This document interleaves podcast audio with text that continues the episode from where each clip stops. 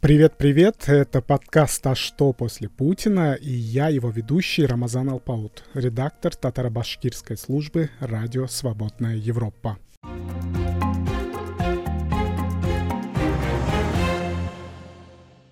Время от времени президент России Владимир Путин и экс-президент Дмитрий Медведев указывают на то, что Россию кто-то пытается развалить. Часто объектом критики выступает некий такой коллективный Запад. Происходит это на фоне заявлений экспертов о том, что агрессия Кремля против Украины разрушает экономику России. Вот нефтеносные Татарстан и Башкортостан уже говорят о дефицитных бюджетах на этот год. У обеих республик э, западные страны были главными торговыми партнерами. Но это было до полномасштабного вторжения России в Украину. Пока в Кремле обвиняют Запад, на Западе обсуждают э, риски распада России. Политические элиты европейских стран и США с опаской смотрят на потенциальный развал ядерной страны. Крах России может принести хаос, ядерные риски и возможности для реформ. Об этом в издании The Messenger э, писал аналитик по внешней политике и безопасности, бывший редактор издания Foreign Policy Джошуа Китинг. В свою очередь нам эксперт рассказал о неготовности США к распаду России, страхах Вашингтона, вызванных э, попыткой мятежа Евгения Пригожина, и непропорционально тяжелом бремени этнических меньшинств из-за полномасштабного вторжения России в Украину. Китинг отметил, что Вашингтон не стремится свергнуть Путина и разрушить Россию. Но Говоря о позиции администрации Байдена, эксперт э, вспомнил то, как реагировала администрация Буша-старшего на стремление Украины отделиться от СССР в начале 90-х годов. Речь президента США Буша тогда вызвала много негативных откликов и вошла в историю как котлета по-киевски. Мы побеседовали с Китингом об этих страхах.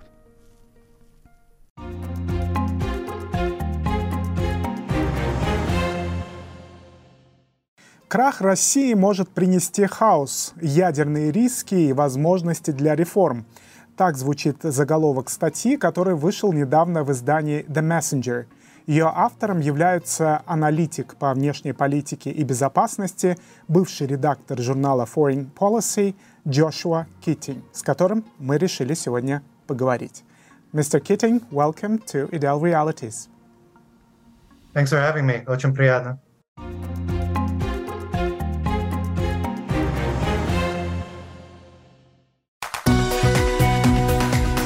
Джошуа Китинг, аналитик по внешней политике и безопасности, бывший редактор журнала Foreign Policy.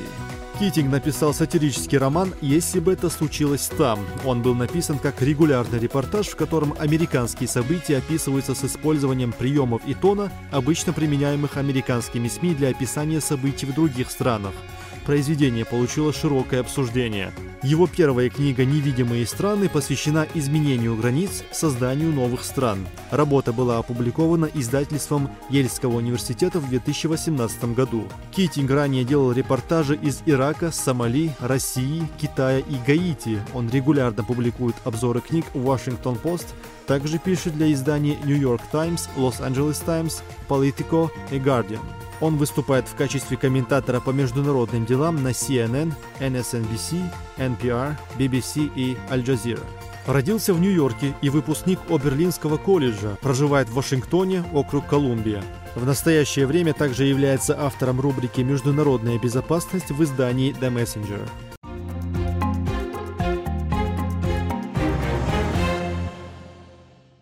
Своей статье вы говорите о том, насколько реалистичен сценарий развала России. Но не очень понятно, с сожалением или удовлетворением вы пишете об этом. На ваш взгляд, распад России имеет больше плюсов или минусов?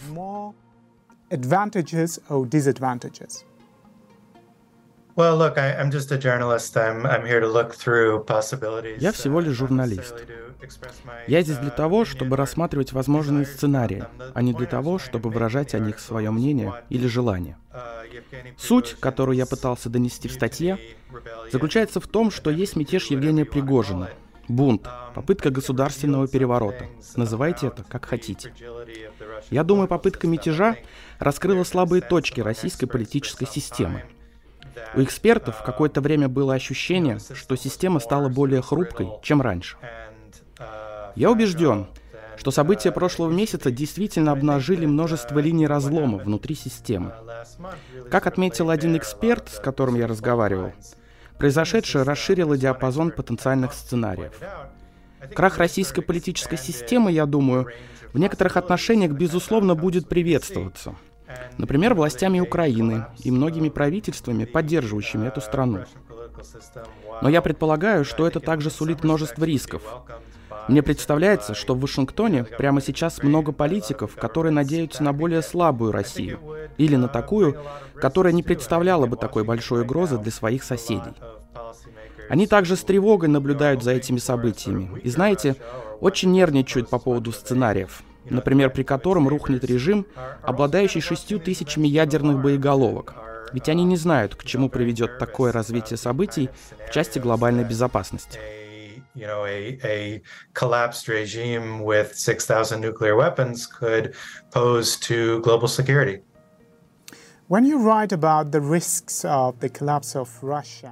Мы поняли насчет Украины, но давайте разберемся в другом.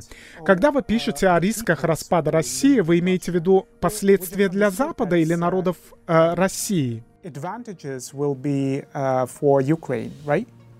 Right. Well, I mean, I'm talking about both, really. I mean, uh, я говорю и о первых, и о вторых на самом деле. Вы можете оглянуться назад. Это немного похоже на ситуацию 1991 года во многих отношениях. Возможно, уже забыто то, как нервничали Соединенные Штаты в 1991 году по поводу распада Советского Союза.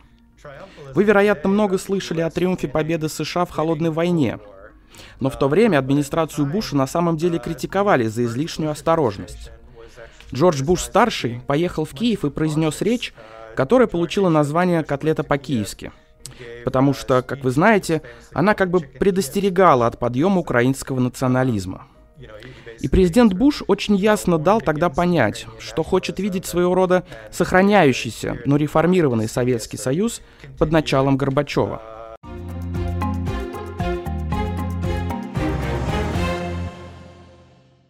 Речь котлета по-киевски – это шуточное название речи президента США Джорджа Буша-старшего, которую он произнес 1 августа 1991 года в Киеве, за 23 дня до провозглашения независимости Украины от Советского Союза и за 4 месяца до проведения в Украине референдума о независимости. В этой речи Буш предостерегал украинцев от, цитата, «самоубийственного национализма». Тот спич был подготовлен директором отдела по делам СССР и Восточной Европы Совета национальной безопасности США Кандализой Райс. Впоследствии она стала государственным секретарем США при президенте Джорджи Буше-младшем. Речь президента Буша возмутила украинских националистов и американских консерваторов настолько, что журналист-консерватор Уильям Сафир, редактор газеты The New York Times, обвинил Буша в колоссальном просчете и назвал речь «Chicken Kyiv Speech». Здесь игра слов. Chicken Киев буквально «куриная котлета по-киевски», но chicken, куриный, также имеет разговорное значение «трусливый».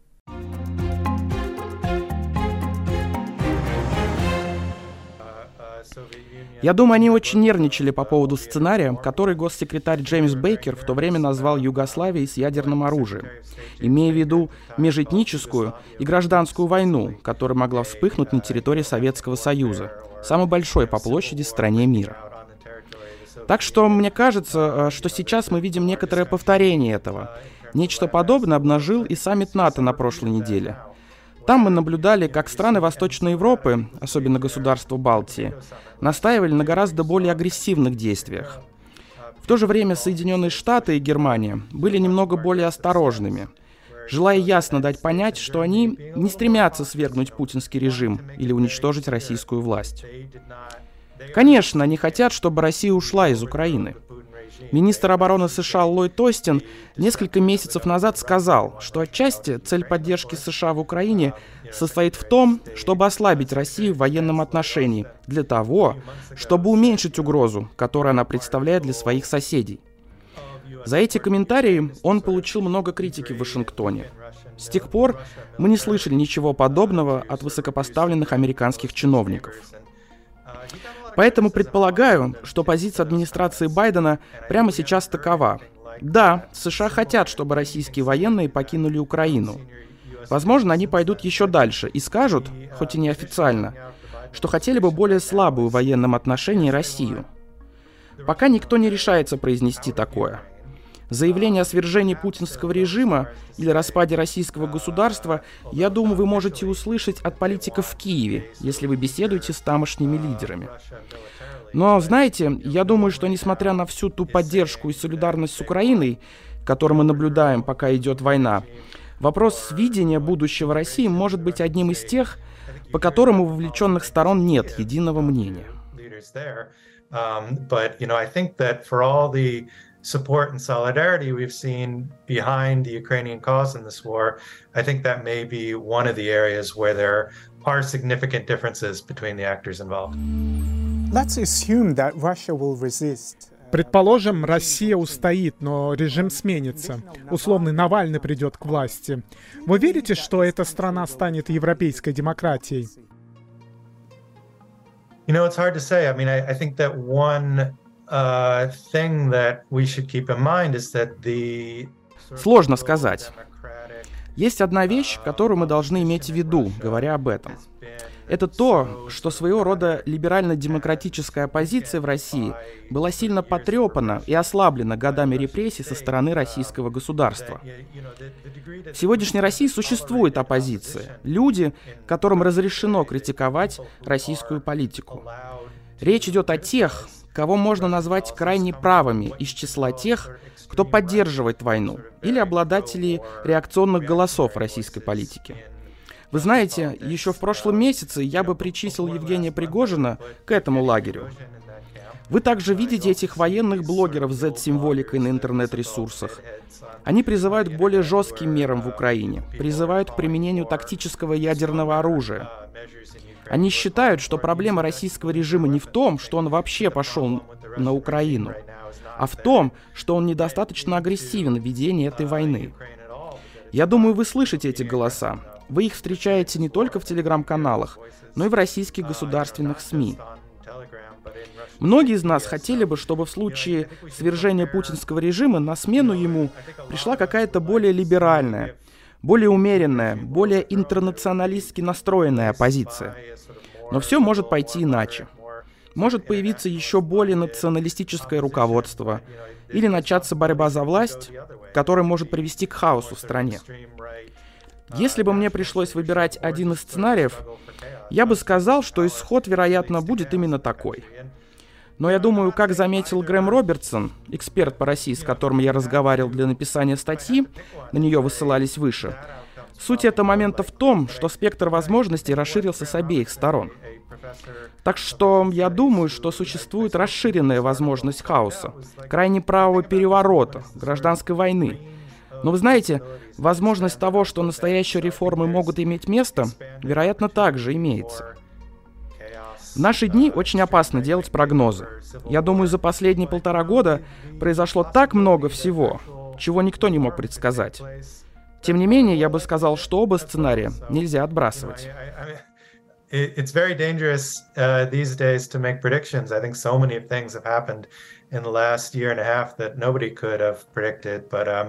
Um, I, I'd say outcomes on both sides are more likely. Сейчас в США идет неделя порабощенных народов. Считаете ли вы провозглашение такого периода морально устаревшим шагом, поскольку эта мера возникла во время Холодной войны? Yeah, it's interesting. I mean, I, I, I wrote a book about um, a few years ago about unrecognized countries and um, Интересный вопрос. Я имею в виду, что несколько лет назад я написал книгу о непризнанных странах. И вы знаете, в них есть много групп, которые можно было бы назвать порабощенными народами. Во внешней политике США всегда есть такого рода противоречия. Когда, с одной стороны, вы слышите уважение к самоопределению и этим ценностям, а с другой есть уважение к территориальной целостности и суверенитету. И часто эти две ценности могут противоречить друг другу, когда на территории признанных государств возникают своего рода националистические движения. Если вы помните, во время Холодной войны официальная позиция США всегда заключалась в том, что страны Балтии были независимыми, что Эстония, Латвия и Литва были независимыми странами, которые были оккупированы Советским Союзом. При этом де-факто США продолжали признавать, что Советский Союз контролировал эти территории.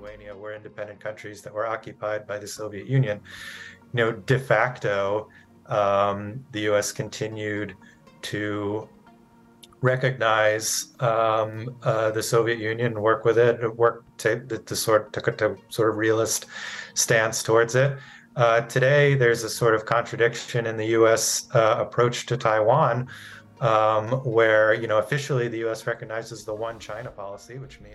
Сегодня примерно такое же противоречие в позиции США по Тайваню.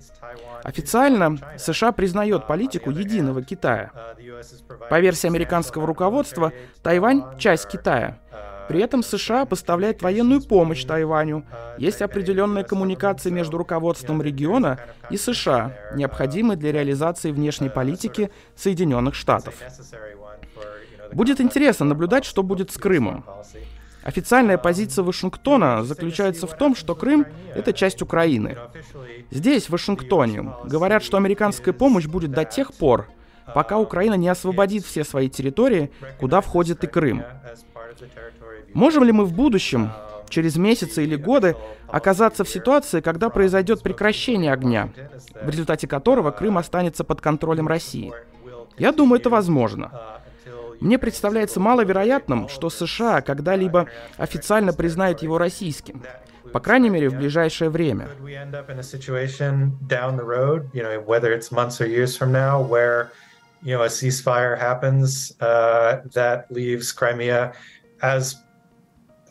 uh, uh, as still under Russian control. I think that's a real possibility. Um, I think it's unlikely the U.S. would ever formally recognize it, or at least not in the near term. So I think we may end up with another of these contradictory situations where, you know, officially on На картах Вашингтона и Брюсселя Крым — часть Украины, но де-факто он продолжает оставаться под контролем России. И я думаю, что сегодня в мире есть много мест, где официально признанные карты не совпадают с политическими и военными реалиями на местах. Я полагаю, что определенно есть вероятность того, что это может произойти снова.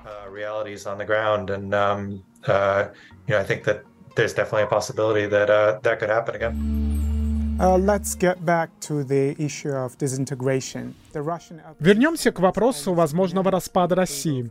Российская оппозиция почти единогласно выступает за сохранение России в ее нынешних пределах.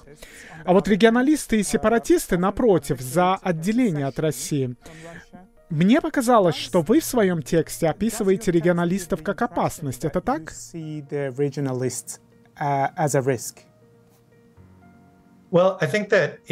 Um,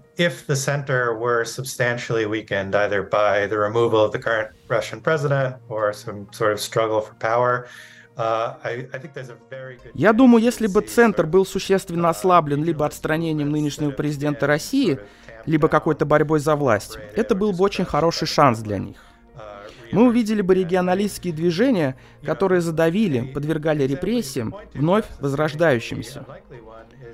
Есть пример, которым мы могли бы привести. Он может быть не очень очевидный на первый взгляд. Я говорю о лидере Чечни Рамзане Кадырове, который, как вы знаете, и как я уверен знают ваши слушатели, начал свою карьеру как повстанец, как сепаратист вместе со своим отцом. Сейчас он называет себя пехотинцем Путина настолько публично и громко, насколько это вообще возможно. Его поддержка сыграла некоторую роль в подавлении мятежа ЧВК «Вагнер», хотя до конца не ясно, какую именно. Это такая постоянная договоренность или своего рода договоренность ради комфорта. Если бы Путин был сильно ослаблен или отстранен от власти, я думаю, возникла бы реальная возможность того, что Кадыров может снова вернуться в лагерь противников. И, вероятно, не один он. Также считают и региональные эксперты, с которыми я разговаривал. Полагаю, вам известно много так называемых замороженных конфликтов. Мест, где были сепаратистские движения, и сейчас они заморожены до поры до времени.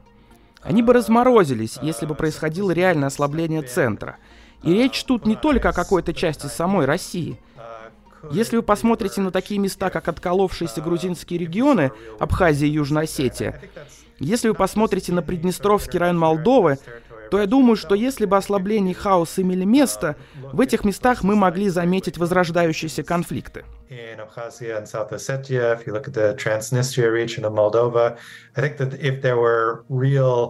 um, uh, Russia, uh. В своей статье вы говорите о ядерных рисках в случае распада. В то же время именно единая и неделимая Россия угрожает миру ядерным оружием. Разве не так? Well, yes. I mean, we've nuclear risk has been, even though nuclear, even though a nuclear weapon hasn't been detonated yet in the war in Ukraine, um, you know, you could argue nuclear weapons have been used uh, in the sense that Я имею в виду, что есть риск ядерной войны. Даже несмотря на то, что ядерное оружие не было применено в войне в Украине, мы можем утверждать, что угроза применения ядерного оружия была. Путин и его высокопоставленные чиновники угрожают его применением. В некотором роде именно это сформировало международную реакцию на этот конфликт. Вы видите, как это всплыло на саммите НАТО на прошлой неделе? Одна из причин, по которой многие страны не хотят распространять на Украину гарантии безопасности по статье 5, это перспектива того, что западные страны превратятся в полноценных участников войны с крупнейшей ядерной страной мира. Это же является причиной того, почему, например, запретная для полетов зона не была введена в первые дни этого конфликта. Почему до сих пор существует некоторое нежелание предоставлять Украине истребители F-16, ракеты большой дальности? Я думаю, что эти красные линии все еще актуальны. Они сформировали реакцию США на конфликт и продолжают формировать ее. Они являются причиной, например, того, что, как сообщали СМИ, администрация Байдена связалась с российским правительством во время мятежа Вагнера, чтобы прояснить, что не имеют ничего общего с происходящим, и мятеж не был, например, операцией ЦРУ. that uh, the U.S. government had nothing to do with it. That this wasn't a you know CIA operation aimed at uh, decapitating the Russian state. So. Um, yes, Russian propaganda refers to, to that. Кстати, российская пропаганда говорила об обратном. They will, they will always say that. Um, but I, but I think that um, do, Верю. Они всегда так поступают. Неужели в Москве в это верят? Я не уверен. Может быть, да.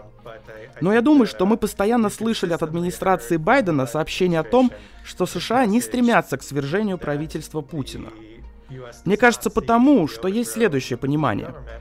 Если бы существовала предполагаемая экзистенциальная угроза путинскому режиму, которую, по его мнению, он мог воспринимать как экзистенциальную угрозу самой России, риск того, что он действительно применит ядерное оружие, существенно возрос бы. Было много разговоров о разбросанных ядерных боеголовках и во время мятежа Вагнера, а также о возможности того, что силы Вагнера действительно могут захватить ядерную базу. Я имею в виду, что только на этой неделе был опубликован отчет украинской разведки, котором говорилось, что силы Вагнера подошли очень близко к одной из ядерных баз возле Воронежа. Я думаю, мы должны иметь в виду, что даже если Вагнер или некоторые другие вооруженные группы захватили бы одну из этих ядерных баз, они не обязательно сумели бы использовать это оружие. Российское ядерное оружие, как американское, хранится в разобранном состоянии. Ссылка разрешительного действия подразумевает, что вы не можете вооружиться или использовать оружие без разрешения из Москвы. Так что мысль о том, что Евгений Пригожин мог обзавестись ядерным оружием, не очень.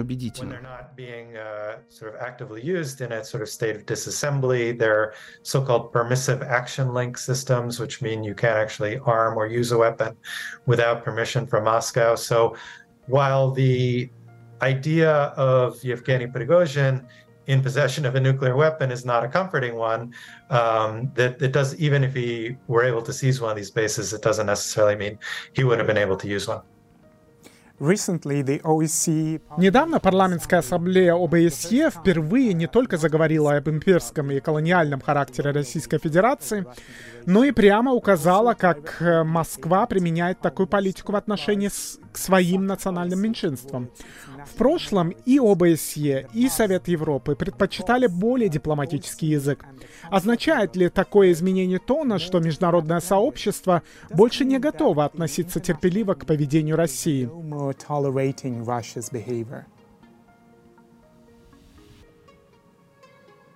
That's an interesting question. I think that это интересный вопрос. Я думаю, вы определенно слышали о серьезных изменениях в риторике, которую западные страны используют в отношении России. Это случилось в результате ее полномасштабного вторжения в Украину. Я думаю, что война изменила многое. Мне кажется, что обвинение России президентом США в геноциде, слово, которое президент Байден использовал, это своего рода неизвестная территория, на которой мы вступаем. И это напрямую связано с войной в Украине. Есть такая вещь, как самоисполняющееся пророчество. Я думаю, вы точно знаете, что Владимир Путин любит много говорить об агрессивной риторике, которую он якобы слышит от Запада в отношении России. Она стала еще более агрессивной в результате войны в Украине. Я думаю, до полномасштабного вторжения было маловероятно, что Украину когда-нибудь пригласят в НАТО. Она до сих пор не была официально приглашена, но тот факт, что сейчас есть такая вероятность, это прямой результат вторжения. Так что я думаю, да. В политическом плане это действительно изменило тон, в котором Россию обсуждают в Вашингтоне и других столицах. of the war in Ukraine. So I think that, yeah, politically, it's really sort of changed the tone with which uh, Russia is discussed in Washington and in other Russian capitals. I mean, in, in terms of the sort of Russia and ethnic minorities specifically, I mean, I, I think it's Что касается конкретно этнических меньшинств в России, мне кажется, что стоит иметь в виду, что эта война легла на сообщество этнических меньшинств в России несоразмерным бременем. Если вы посмотрите на статистику, то непропорциональное количество военнослужащих, сражающихся на фронте и погибающих в Украине с российской стороны, не из Москвы и Санкт-Петербурга. Они выходцы из более отдаленных регионов России, представители этнических меньшинств. Очень трудно понять, какую политическую реакцию это вызывает в России. У меня плохое представление об этом. Может быть, у вас есть более четкое представление. Но я думаю, будет интересно посмотреть, какое влияние это окажет на восприятие Москвы. Будет ли это сепаратизм или, по крайней мере, стремление к большей автономии в этих регионах. separatist or or at least um, you know drives for more autonomy uh, within these um, uh, minority regions of Russia. Mr. Kitting, thank you very much for your answers. Thank you for having me.